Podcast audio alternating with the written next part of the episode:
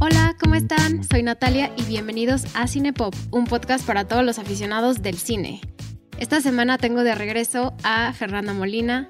Hola Fer, ¿cómo estás? Hola Nat, muy bien, ¿y tú? Ya extrañaba venir aquí. Sí, ya te extrañábamos también. Qué bueno que ya estás acá de regreso. Esta semana vamos a hablar de una de las...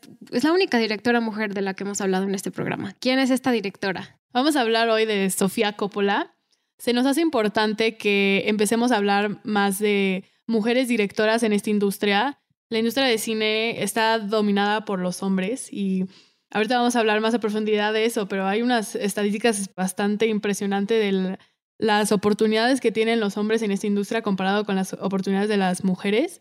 Entonces decidimos hablar del talento femenino en este podcast y quién más que nada menos que Sofía Coppola. Exactamente. Estoy emocionada de que sea la primera mujer que, la primera directora, escritora, o sea, una mujer importante para la industria del cine, o sea, muy importante para Hollywood también. Pero quiero un poco hablar de, de nuestra relación personal con Sofía Coppola y y cómo esta relación que tenemos con ella cabe en quiénes somos y por qué nos gusta tanto el cine. Sí, pues en la primera yo me relaciono mucho con Sofía Coppola porque es mujer y pues claramente nosotras dos pues también somos mujeres y de alguna forma me relaciono con ella por eso. Yo estoy estudiando cine y me gusta la dirección y la escritura de guion. Y es padre tener inspiraciones y modelos a seguir en esta industria como mujer a veces es un poco difícil encontrar inspiraciones de otras mujeres, especialmente en esta industria, pero también en muchas otras puestos importantes. Estamos acostumbradas a siempre ver hombres en posiciones de poder y pocas mujeres. Y entonces es muy empoderador cuando ves a una mujer en una posición de poder y así de talentosa como Sofía Coppola. Entonces es una inspiración para mí. Está súper interesante. Bueno, pues como ya dijo Fer, eh, está estudiando cine y ya has hecho cine, ya eres cineasta, no a gran escala, pero a una escala, o sea, tienes yo creo que un talento muy natural y muy bonito. Y yo creo que, o sea, siento que Sofía Coppola te inspiró para algunas cosas, no sé si esté mal o no, para tu estilo y para, siento la forma en la que tú ves el cine y cómo ves los sentimientos y las relaciones humanas. Y pues yo no estudié cine, estudié comunicación y luego hice una maestría en relaciones internacionales donde me enfoqué en análisis cultural y es por eso que estoy haciendo este podcast con Fer, porque me gusta meterme a, a explorar la cultura y lo importante que es en nuestro día a día porque si no fuera la cultura, la vida no tendría, no habría cultura, no habría cine, no habría nada, la vida sería muy aburrida, en mi opinión. Estoy totalmente de acuerdo. Para mí el arte es lo que nutre la vida humana. Sí, completamente de acuerdo. Y pues bueno, gracias por escucharnos. Y no sé si escuchan otros podcasts de cine en México, pero no existen muchos podcasts de dos mujeres. Es algo muy poco común, sobre todo en los podcasts de cine. Por eso queremos tener este programa y dar una perspectiva nueva a esta industria, porque siempre tenemos una visión muy masculina y muy crítica masculina del cine. Sí, estoy totalmente de acuerdo. De hecho, en este podcast vamos a en este podcast vamos a hablar mucho del sexismo dentro de Hollywood y pues eso, nosotros con este podcast queremos traer una perspectiva femenina y pues al hacerlo también es importante que hablemos de cine hecho por mujeres con historias acerca de mujeres. No solo se trata también de, de que haya una mujer atrás de la cámara, sino ver a las mujeres enfrente de la cámara. Y Sofía Coppola hace las dos cosas. En este programa, o sea, sabemos que Sofía Coppola tiene ocho películas y un cortometraje pero nosotros vamos a enfocarnos en cuatro películas porque hablar de todas sería un poco extenso, pero decidimos enfocarnos en cuatro películas. ¿Cuáles son, Fer? Bueno, vamos a hablar de Vírgenes Suicidas, de Lost in Translation, no me sé la traducción. Ah, es Perdidos en Tokio. Perdidos en Tokio.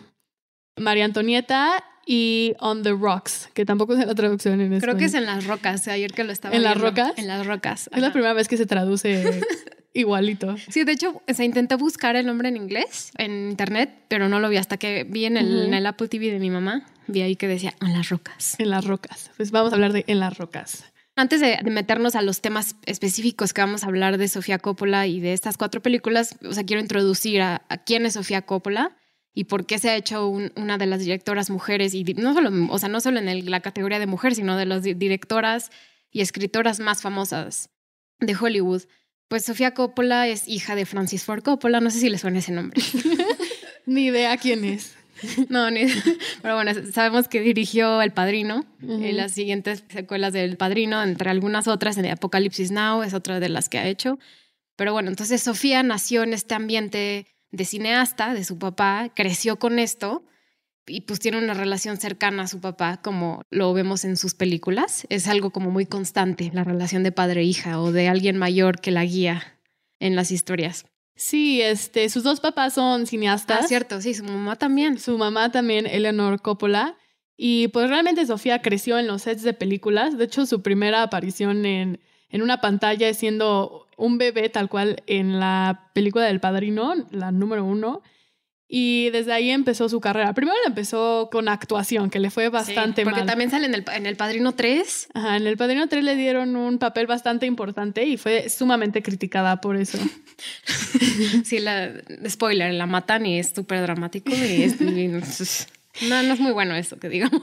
Sí, a Sofía se le da más estar atrás de la cámara, la actuación no es lo suyo, pero pues se vale que haya probado eso. Y ella mismo dijo que la actuación no era lo suyo. Entonces hizo un poco de moda, sacó una línea de ropa en Japón. Creo que ahorita sigue esa línea, entonces sacó la línea de ropa. Pues también tuvo así como romances con actores, estuvo como muy involucrada con cantantes, salía en videos, o sea, también parte de su actuación. Pero la moda fue como algo importante y los videos también, porque la música y, la, y cómo viste a sus actrices en pantalla también es como parte de la doctrina Sofía Coppola. Sí, los vestuarios son realmente... Mm, muy bien elaborados en sus películas. Y también estudió fotografía y pintura. Y eso se ve muy reflejado en sus películas porque tiene imágenes muy estéticas y también cuenta mucho de la historia a través de sus imágenes. Tiene unas bastante poderosas y pues se nota las clases de fotografía en sus películas. Sí, de hecho justo estaba leyendo que una de sus inspiraciones es un fotógrafo japonés que se llama Takashi Homa yo no lo conocía, busqué sus imágenes y los invito a que las busquen en Google. Están padrísimas. La mayoría son en Japón y es como un ambiente de, de suburbios japoneses y colores que luego Sofía usa mucho en sus películas. Entonces les recomiendo que vean a este fotógrafo, Takashi Homa, porque es una de las inspiraciones más grandes de Sofía. Lo voy a buscar. Ser la hija de Francis Ford Coppola no creo que haya sido nada fácil librarte de, de la comparación hacia tu papá es difícil porque siempre estás a la sombra de él, pero yo creo que Sofía lo ha hecho muy bien y ha desarrollado un estilo suyo, que es muy diferente al de su papá. Las películas que hace su papá son completamente distintas al estilo de Sofía y yo creo que eso es lo, lo que la ha diferenciado de su papá y que haya podido crearse un nombre de ella misma. De todas formas, sigue siendo juzgado un poco por nepotismo y por porque muchas de las oportunidades que tuvo las tiene por ser hija de Francis Ford Coppola y muchas personas la han criticado un poco por eso. Sí, también es criticada porque muchas de sus historias son de privilegio y de privilegio de una mujer que, o sea, nació en una casa donde no le faltó nada nunca, donde estuvo expuesta a muchas cosas. También se sabe que para las Vírgenes Suicidas, Francis Ford Coppola hizo mucho esfuerzo para que ella se quedara con los derechos de la novela, porque la novela, la adaptación la había hecho alguien más y estaba en otro estudio. Entonces, sí se critica esa parte, pero eso también es lo que ella la hace como, como alguien que sobresale porque su historia es muy única y eso no se cuenta mucho en Hollywood. Ella no trata de contar historias de alguien más, cuenta lo que ella sabe. Sí, porque ella la puedes ver en muchos de sus personajes. Muchas de sus historias son sobre mujeres ricas y privilegiadas, pero ella es una mujer rica y privilegiada y se ve reflejado en, en sus historias.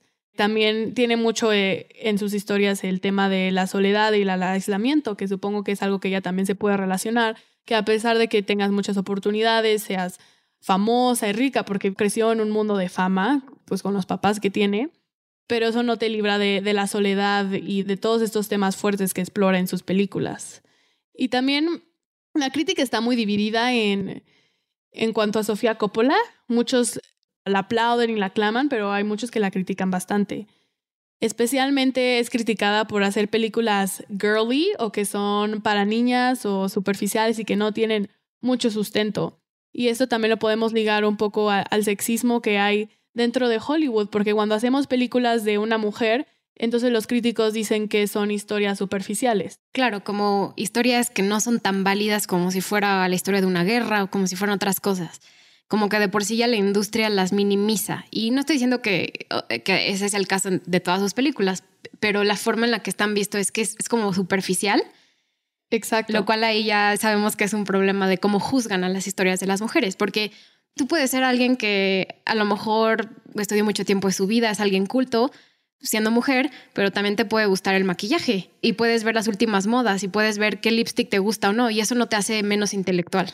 Exacto, y las películas de Sofía son bastante profundas y tienen temas psicológicos muy elaborados, pero al poner problemas de mujeres y especialmente mujeres adolescentes, especialmente son categorizadas como de poco sustento y poca profundidad.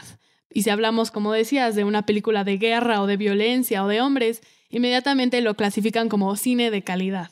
Y vemos que son esas siempre las típicas películas que llegan a los Óscares. Las películas que tratan acerca de los hombres y la violencia y la masculinidad, pero cuando hacemos una película sobre mujeres y lo que significa ser mujer y la identidad femenina, estas películas no son vistas con el mismo prestigio. Los críticos las las minimizan, las hacen más chiquitas y de menos importancia. Eh, pues nada más pensaba mencionar los premios que ha ganado. Fue la tercera mujer nominada para los Oscars, para el premio de mejor directora. No lo ganó, pero tiene una nominación y es de las pocas mujeres que han sido nominadas a este premio. Y solo ha ganado una mujer, que fue Catherine Bigelow. Exacto. Hace unos años, pero Sofía ganó mejor guion adaptado por Perdidos en Tokio, ¿no? Ah, perdón, eh, mejor guion original.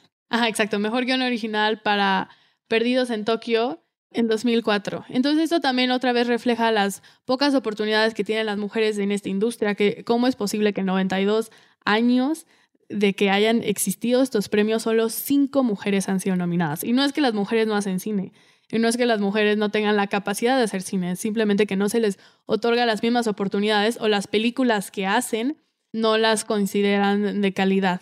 Y curiosamente, la la única mujer que ha ganado el Oscar, como mencionaste, que es Catherine Bigelow, lo ganó por una película que se llama Hurt Locker, que es una película sobre guerra. Entonces, la única manera que una mujer ha logrado obtener este premio es hablando de temas masculinos otra vez. E incluso no solo en los premios de la Academia, no solo ha triunfado en Estados Unidos, pero también en, los festivales internacionales. A Sofía siempre, siempre le, le ha ido bastante bien. María Antonieta fue una de las películas que abrió el Festival de Cannes en 2006. No ganó nada, pero fue una de las películas que abrió y se dice que es una película controversial. Vamos a hablar de ella más adelante, pero de igual forma ganó por la película de Somewhere en el Festival de Venecia de 2010. Entonces es alguien también que, que ha sobresalido en, en, el ambiente internacional. Y le ha abrido el camino a muchas otras mujeres que vienen pues detrás de ella. Claro. Pues entonces ahora sí vamos a pasar a la primera película, es eh, Vírgenes Suicidas. Esta es la primera película de Sofía Coppola, con esta empezó su carrera, salió en 1999. Es una adaptación de un libro de Jeffrey Eugenides con el mismo nombre. Trata de unos suburbios en Estados Unidos, creo que es Michigan, en, en los años 70. Y aquí viven cinco mujeres, son hermanas, las niñas Lisbon, que mm, son todas güeras y son muy guapas y así las describen el resto de los personajes son el objeto de deseo de todos los niños de, este suburbio. Y también la historia está contada desde la perspectiva de estos niños que están completamente obsesionados, fantasean con ellas, coleccionan souvenirs, así les llaman, que son básicamente todo lo que puedan encontrar de ellas, su diario, fotos, cualquier pertenencia, para tratar de entender este mundo femenino que para ellos es, es extraño y ajeno y tienen como una curiosidad enorme por querer comprenderlo. Somos introducidas a estos personajes de una manera muy impactante. Aprendemos que Cecilia, una niña de 13 años, la más chiquita de las hermanas, se intentó suicidar, no lo logró y termina en el hospital. Y abre la película con una de las, bueno, no abre, pero es de las primeras frases que a mí, la verdad, desde que la escuché dije, yo creo que esta película me va a encantar. Pero el doctor le pregunta, ¿tú qué puedes saber de la vida? Porque no has vivido nada. No has vivido nada, ¿cómo es que decides suicidarte? Y Cecilia le contesta, obviamente, doctor, nunca has sido una niña de 13 años. Y a mí eso se me hizo súper poderoso, tiene muchísima profundidad, pero vamos a hablar más adelante de lo que significa, pero en pocas palabras, habla de la soledad que conlleva ser una mujer adolescente. Los 13 años yo creo que son unos momentos, es un momento súper crítico y súper confuso para ser una mujer. Sí, aparte, o sea, yo con diferentes personas y amigos y conocidos, ser un niño de 13 años no es exactamente lo mismo que ser un niño de 13 años. Y eso es algo que a lo mejor no se dice mucho. Es una diferencia gigante. Y yo personalmente, yo odié de tener 13 años, odié de los 13 a los 18 años, yo la pasé fatal. Es un momento difícil para ser mujer. Sí, la adolescencia es bastante complicada. Y los 13 años es el momento donde entras a la adolescencia, cuando dejas de ser un niño y empiezas a, uno, tu cuerpo empieza a cambiar a los 13 años, en las mujeres son cambios drásticos, Generalmente es cuando empiezas con la menstruación, te crecen las boobies, te salen pelo púbico, todo cambia en ti, pero también cambia tus pensamientos y tu manera de ver el mundo y tu relación contigo misma, especialmente en los 13 años cuando surgen muchas inseguridades que como niño eran cosas que tal vez ni contemplabas, pero ahora te empiezas a ver en el espejo, ya te empiezas a ver inseguro de ti mismo y de tus pensamientos y de lo que dices. Y es un momento muy definitivo que te forma estas inseguridades que creas a los 13 años te pueden acompañar toda la vida si no las sabes lidiar bien. Y creo que está muy bonito, bueno, no sé si muy bonito, pero está muy bien tratado este tema en la película, lo que significa ser un adolescente. También habla mucho de la sexualidad y lo que es la sexualidad y mucho cómo está reprimida la sexualidad femenina. Y en esta película se simboliza con los papás siendo muy católicos, protegen mucho a las hijas y esto hace que las hijas pues quieran experimentarlo más porque las están no les permiten salir a citas con niños, no les permiten básicamente hacer nada. En el momento que el personaje de Kristen Dunst, esta Lux, tiene un encuentro sexual con el personaje de Josh Hartnett, todo va para abajo y los papás la, los encierran a las hijas en la casa y las sacan de la escuela y están castigadas y esto es posterior a que se muere Cecilia, porque luego ella sí se intenta suicidar una segunda vez y sí se muere. Sí, exacto. Spoiler alert. ya. Creo que sí. Todas se suicidan, como dice el título, Cecilia es la primera y luego van todas las demás. Y sí, este suicidio es un producto de el nivel completamente ridículo de protección que tienen los papás sobre ellas, que las impiden crecer.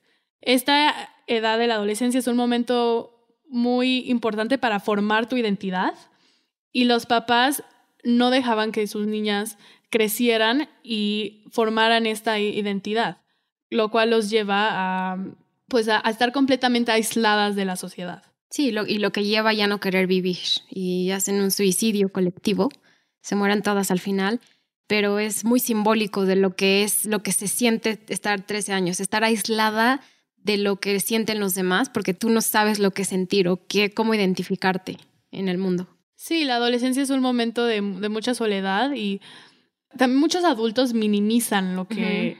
Se les olvida que ellos fueron adolescentes en un momento y minimizan este dolor que conlleva crecer y lo hacen chiquito y, no entienden que crecer involucra mucho dolor. Y mucho cuestionarte la vida de quién eres y cuál es tu, o sea, cuál es tu rol qué tienes que hacer para sobresalir. Y eso es lo que ellas están tratando de buscar y no encuentran.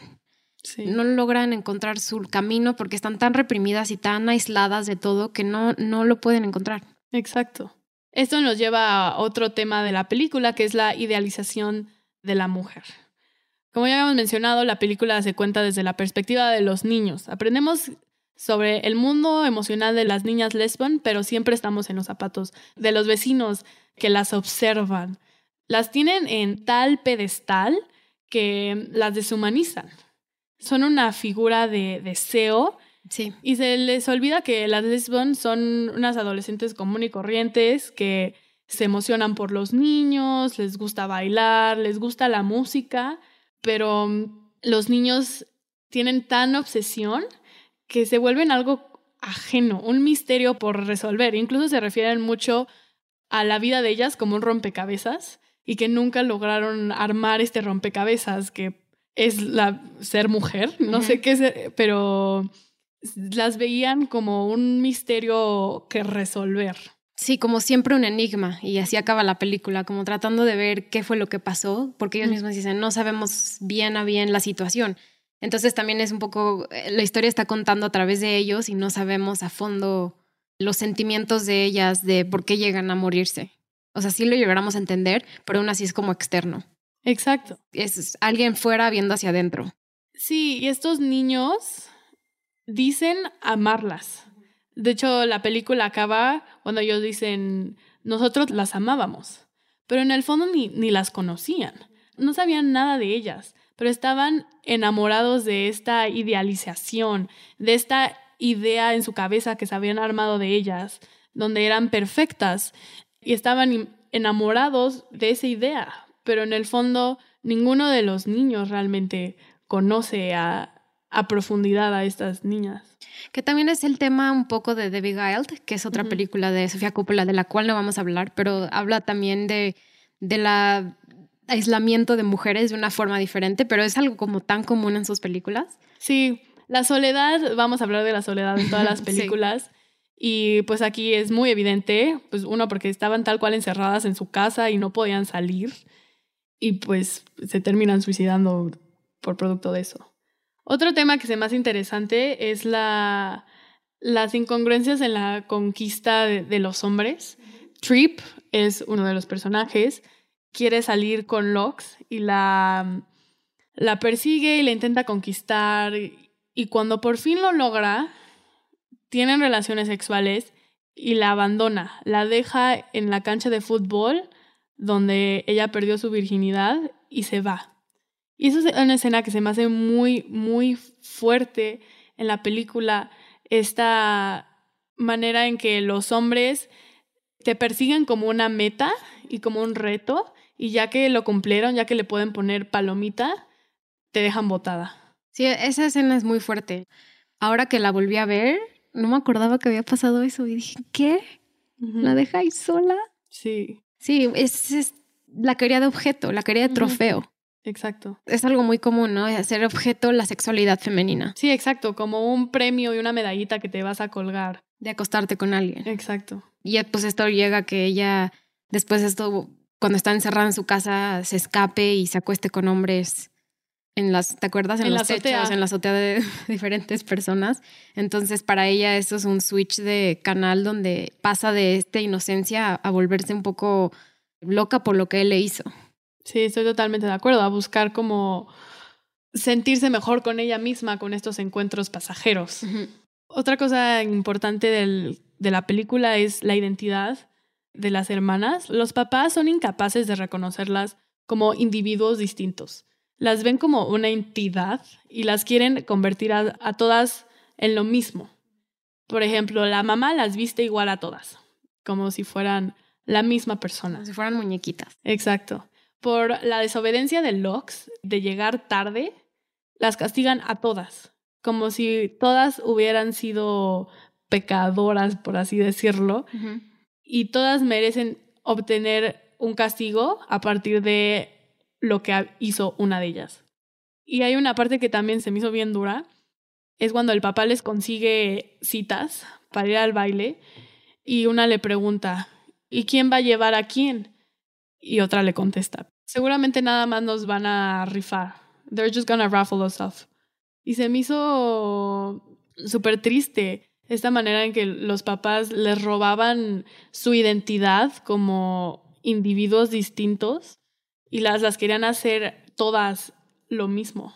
Sí, y, visualmente eso lo representa Sofía Coppola con lo que dices, cómo están vestidas, todas güeras como del mismo casi tamaño de cabello.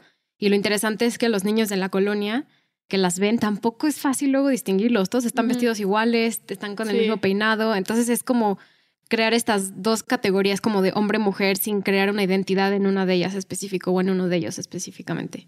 Sí, estoy totalmente de acuerdo. Bueno, yo creo que con eso ya pasamos a la siguiente película. Esta película es Perdidos en Tokio. Sale Scarlett Johansson y, Bill Murray. Scarlett Johansson, dato curioso, era súper joven cuando hizo la película, tiene 17 años, pero no se nota, se ve mucho más grande. Y el rol que juega es de una mujer más grande. Trata la película, como dice el título en español, es en Tokio y este se vuelve un, un personaje de la película. La manera en que muestran a Tokio es muy importante para la trama. Y trata acerca de Bob, un actor ya como en sus cincuentas, que ha llegado como a un momento de crisis en su carrera y que ya no sabe qué sigue y se siente un poco atorado y llega a Tokio a hacer un comercial de whisky, Suntory, y está ahí solo. Y luego tenemos a la otra protagonista que es Charlotte, que es una mujer que se acaba de graduar, estudió filosofía, y su esposo, que llevan casados dos años, es un fotógrafo y consigue un trabajo en Tokio. Entonces ella como no tiene nada más que hacer, se va con él. Y ella tiene también una crisis de, de identidad donde no sabe ni quién es, ni qué quiere de la vida, tiene mucha incertidumbre del futuro.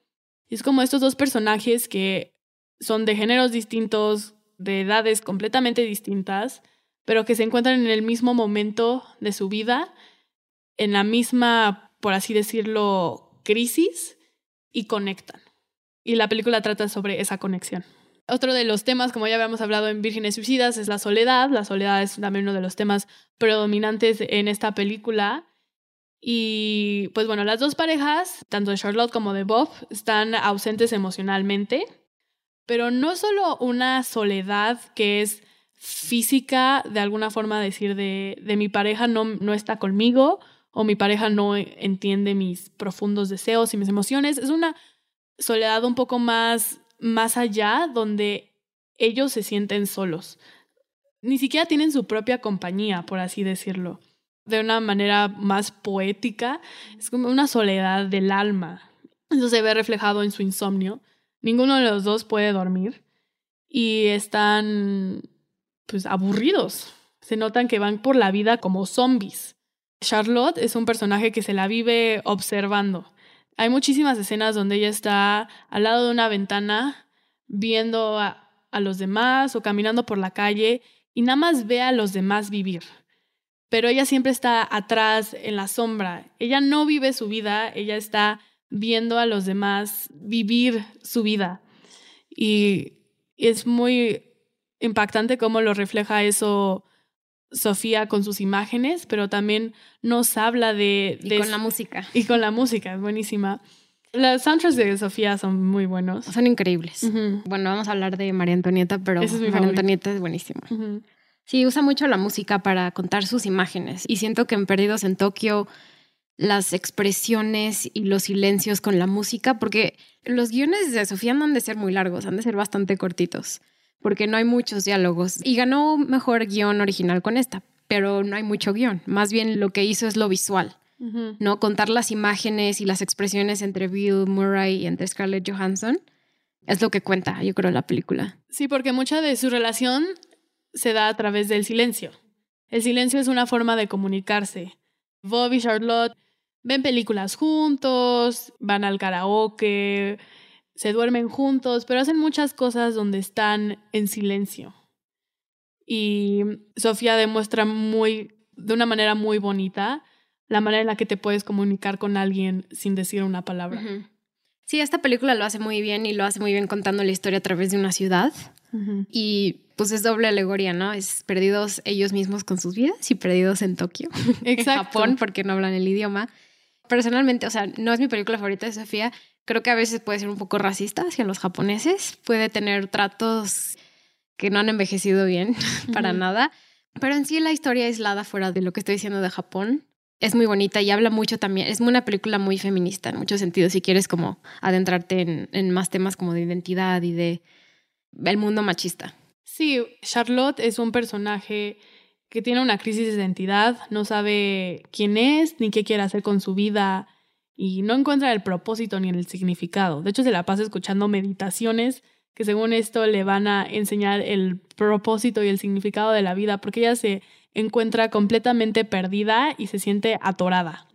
Y creo que de alguna forma yo me puedo relacionar con este sentimiento bastante bien, porque sigue un punto en tu vida, especialmente ahorita con la pandemia, yo se supone que me, me iba a ir a estudiar fuera y ya no se pudo, que llega un punto en tu vida donde te sientes atorada y una incertidumbre de no sabes qué sigue y es una crisis existencial, porque eso es lo que vemos con Charlotte, está en una crisis existencial donde no sabe para qué vivir, no de que tenga cosas suicidas, pero sino de que no encuentra cuál es la razón por la que me despierto todos los días, de qué es mi vida, de qué trata y... Sí, como mujeres pasamos muchos por esos momentos de transición. Y yo creo que, o sea, una mujer joven que primero pues dijo que se acaba de graduar, de estudiar, que se acaba de casar, también considera, le pregunta a Bill Murray cosas de tener hijos, de cómo es, entonces también se cuestiona ser mamá. Entonces son como muchos momentos donde las mujeres podemos identificarnos, o sea, no, nosotros no tenemos hijos, pero también podemos pensar en en esa transición de querer ser individual a querer ser madre y ya no tener a nadie, o, de, o como Bill Murray también, o sea, aunque el, el, personaje es masculino, también podemos pensar qué va a pasar con nosotros cuando tengamos 60 años o qué va a pasar cuando tengamos 70, o sea, todo, siempre hay unas edades que también lo vemos en otras películas, hay momentos donde no sabemos quiénes somos y es muy natural y es muy normal y es muy, es parte de la vida. Sí, estas crisis se presentan a lo largo de toda tu vida. No es de que ah, en la adolescencia se te presentan y ya nunca más. Te pueden presentar a cualquier edad, a cualquier momento. Y creo que estas, estos momentos no creo que sean exclusivos a tu género. Creo que esta película de Sofía es una que este sentimiento lo puedes identificar como ser humano y es muy universal. Sí, completamente de acuerdo. Y pues el lenguaje es uno de los aspectos más importantes de esta película, porque los personajes, a pesar de que no saben ni qué quieren, ellos mismos menos se lo pueden comunicar a los demás.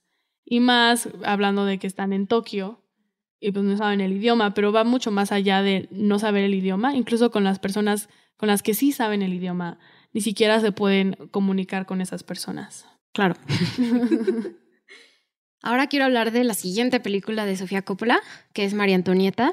Salió en 2006 y la actriz principal es Kristen Dunst. También sale Jason Schwartzman. Y esta película, como dije antes, fue la, la película que abrió el Festival de Cannes en 2006. Y pues no es una película fácil, porque esta es una película de historia francesa y hecha por una directora americana con una experiencia americana. Entonces eso también fue como un tema, un tema interesante.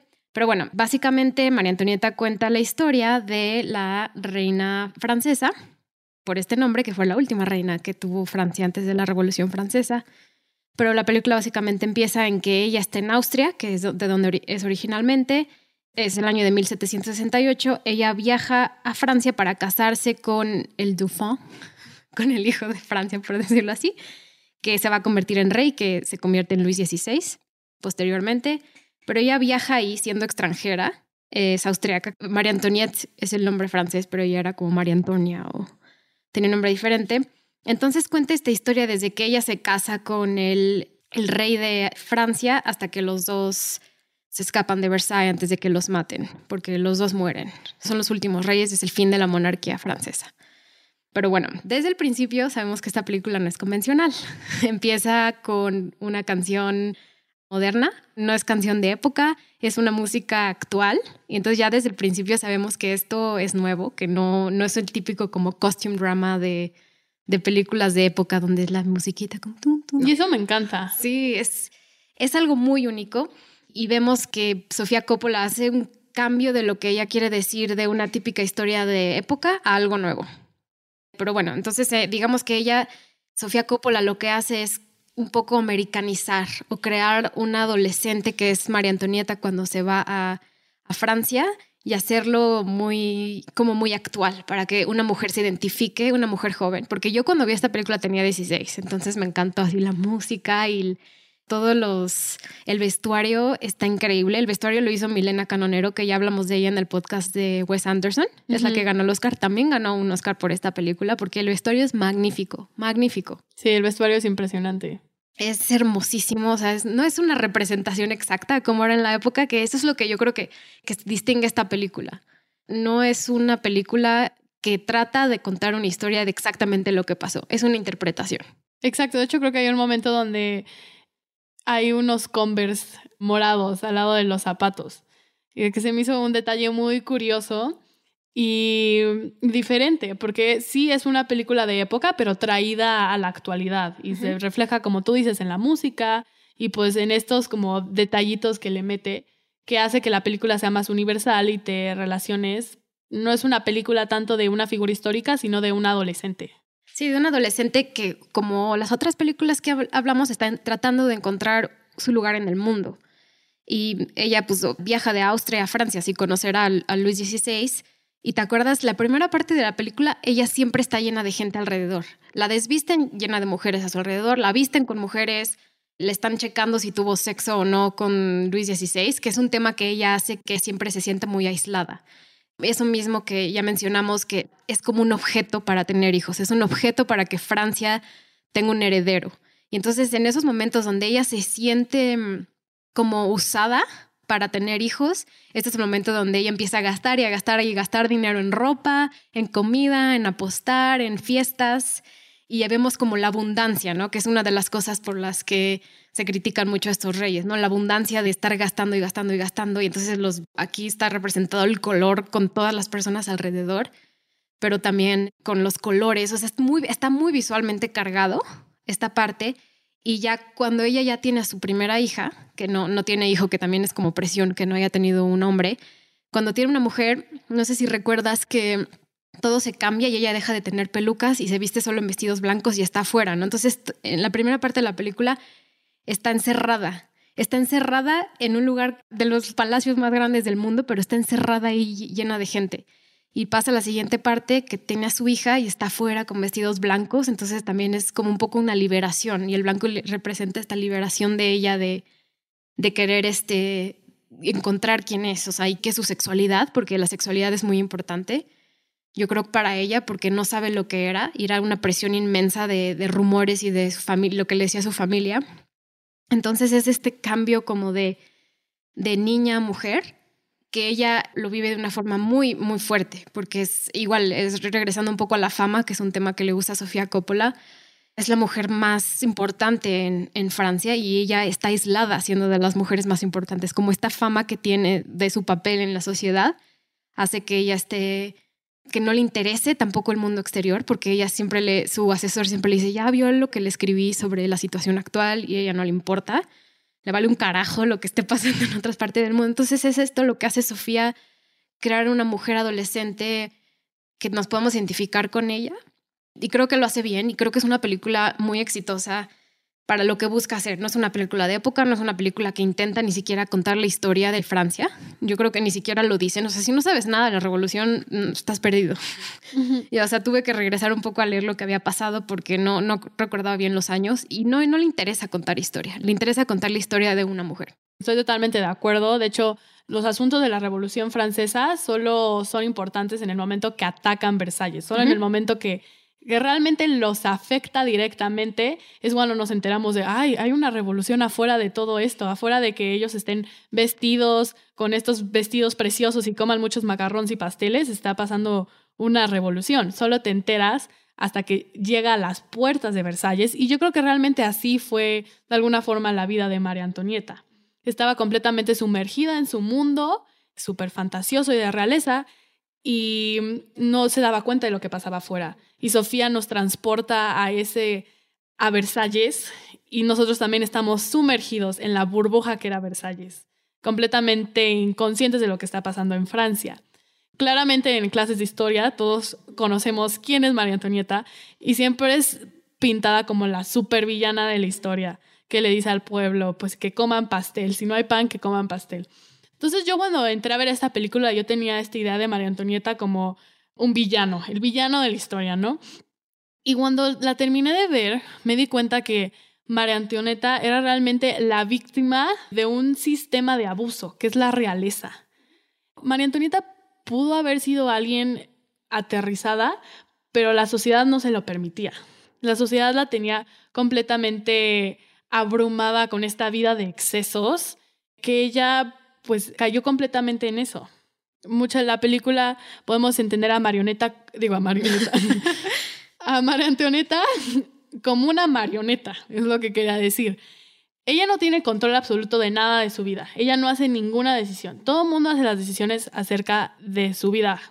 Ella no tiene ninguna voz ni voto. Sí, y por eso decide gastar tanto dinero en ropa, porque es la, única forma de poder que tienes gastar. Exacto, es como la el único lugar donde ella tiene control de su vida. Desde que llegan, como dijiste, la desnudan por completo, la despojan de todo lo que conoce y la usan como un instrumento político. Todo el tiempo María Antonieta tiene una presión social. Su deber es complacer a los demás y atender a las necesidades de Francia. Está en ella. Y de, Austria. Imagínate esa presión de tener a, o sea, que gracias a ti la relación entre Austria y Francia funcione. Exactamente. A nadie le interesa el bienestar de María Antonieta, ni siquiera a su mamá. Su mamá constantemente le escribe cartas de, ¿cómo que no te has embarazado? Y es su deber despertar el deseo sexual en Luis XVI. Es completamente su responsabilidad. Si Luis XVI no quiere tener sexo, es porque María Antonieta, pues, ¿por qué no quiere tener sexo contigo? Es tu culpa. Y ella está llena de presión social por todos lados, de tanto de la relación con Austria y Francia, de producir un heredero, de absolutamente todo y pues es abrumador. Yo no me imaginaría vivir de esa forma. Solo hay un último tema que se me hace muy interesante de la mm, rivalidad de las mujeres en esta película. Es un mundo de mm, envidias, de chismes, de hipocresías. Está súper reflejado. Se siente como una especie de, de Mean Girls, pero en Versalles. Hablan de los demás y está súper mal visto en esa sociedad ser un social climber. O sea, si no tienes un título importante, no eres nadie. Y critican muchísimo a la, a la amante del rey. No, incluso María Antonieta es muy amiga de una duquesa, no recuerdo su nombre, pero todo el tiempo le están diciendo que no debe ser su amiga, que es mala influencia. Entonces, aún los hombres siguen implementando o estableciendo cómo se tienen que relacionar las mujeres. Exacto. Y crean muchísima tensión entre estas mujeres y María Antonieta es criticada constantemente. Es muy chistoso porque la invitan a que tome el té y luego después la, la critican. Y eso es un poco de la vida social que a veces, ya lo hemos hablado a veces en otros podcasts, de la rivalidad que se crea entre las mujeres, donde tienes, es como una competencia con la otra. Es muy, muy reflejado en, en María Antonieta y en, las, en los personajes femeninos. Es hasta el final que ella, cuando tiene que despedirse de sus amigas, de sus acompañantes, que así se les decía, es cuando te das cuenta que sí hizo las únicas relaciones duraderas que hizo, o sea, fue entre ellas.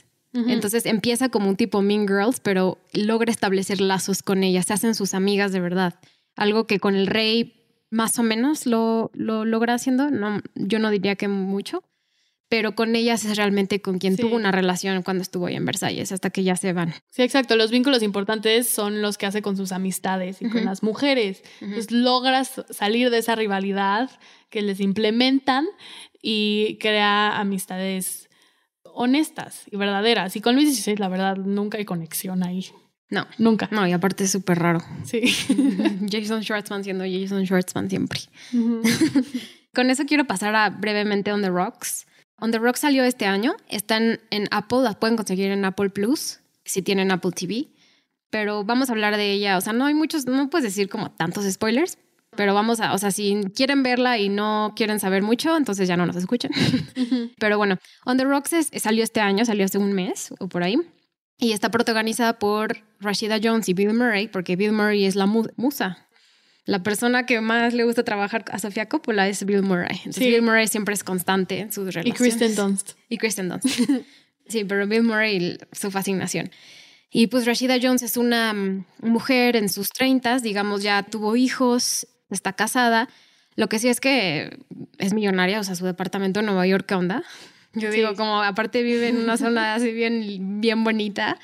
Y digo, bueno, ok, privilegio de Sofía Coppola. En todas sus películas. Sí, porque aparte sí, Sofía dijo que se había inspirado mucho en su propia vida con, con este personaje, porque ella vive en esa zona de Nueva York, entonces... Sí, hace sentido. Se puede ver.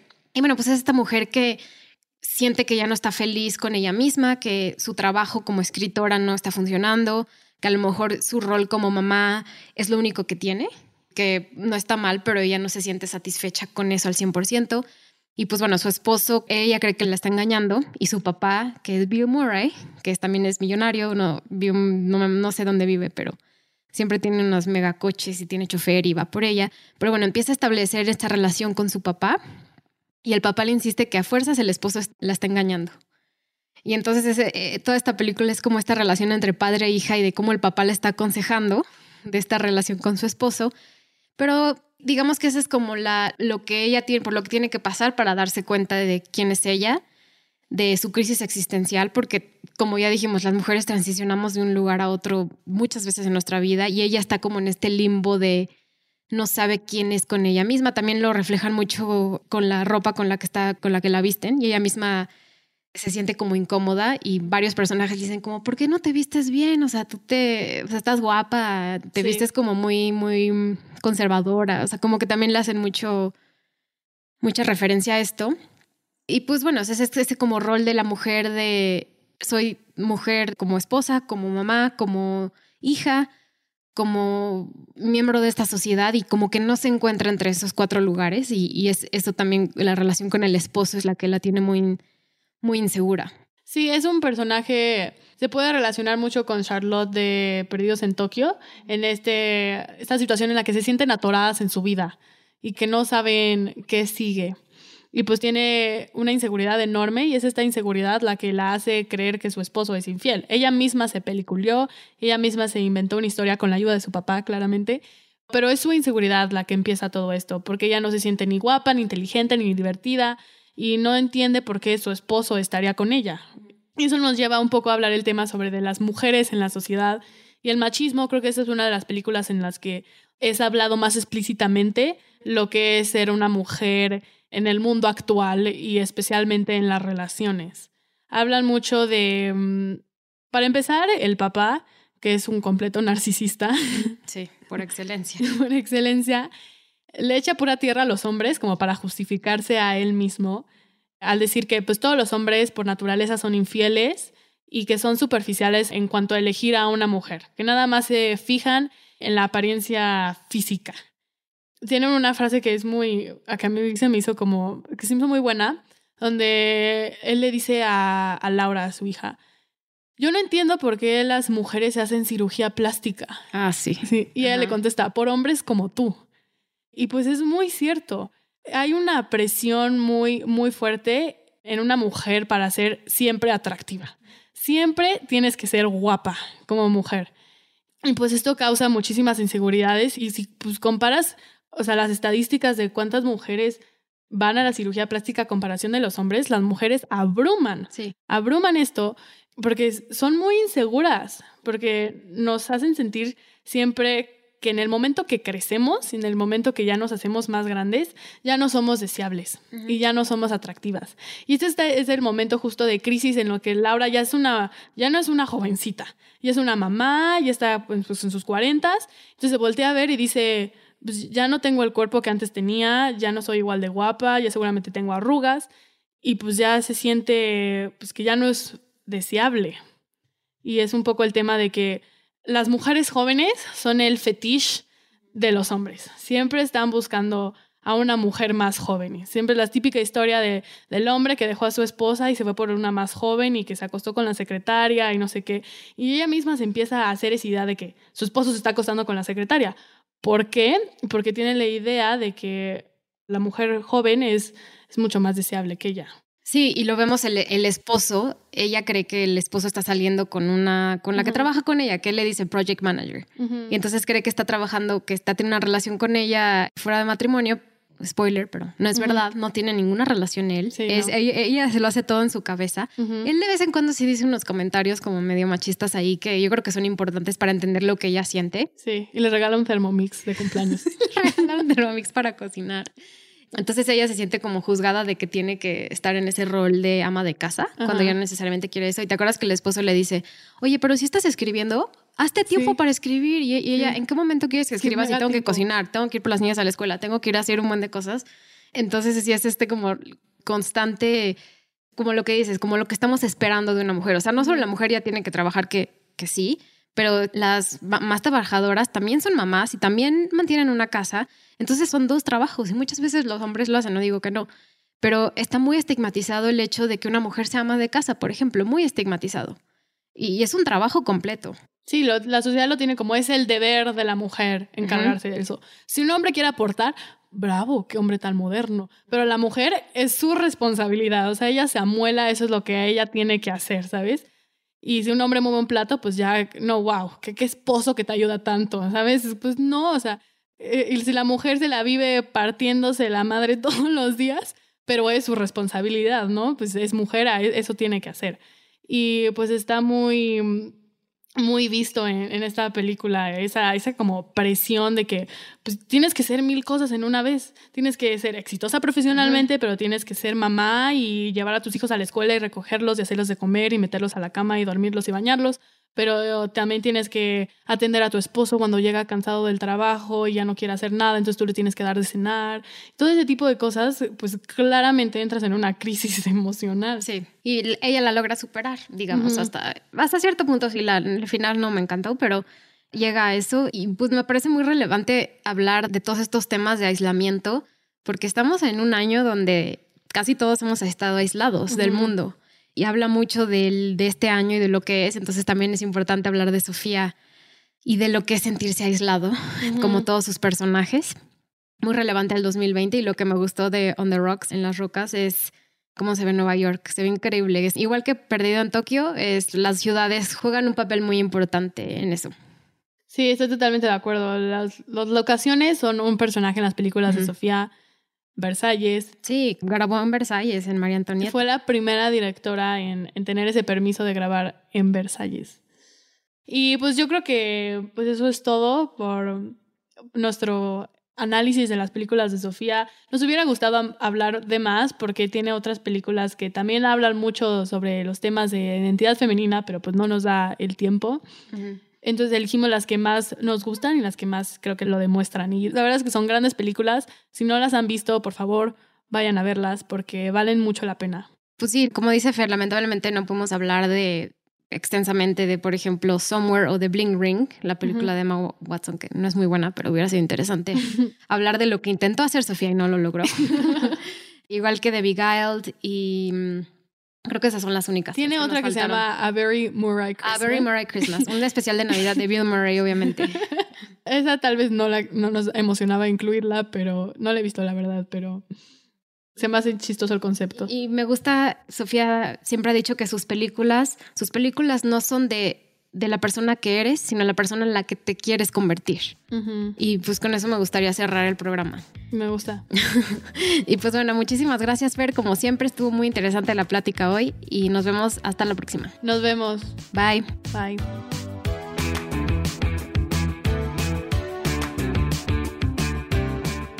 Este programa fue producido por Natalia Molina, fue conducido, investigado por Natalia Molina y Fernanda Molina, edición Rosario Añón Suárez.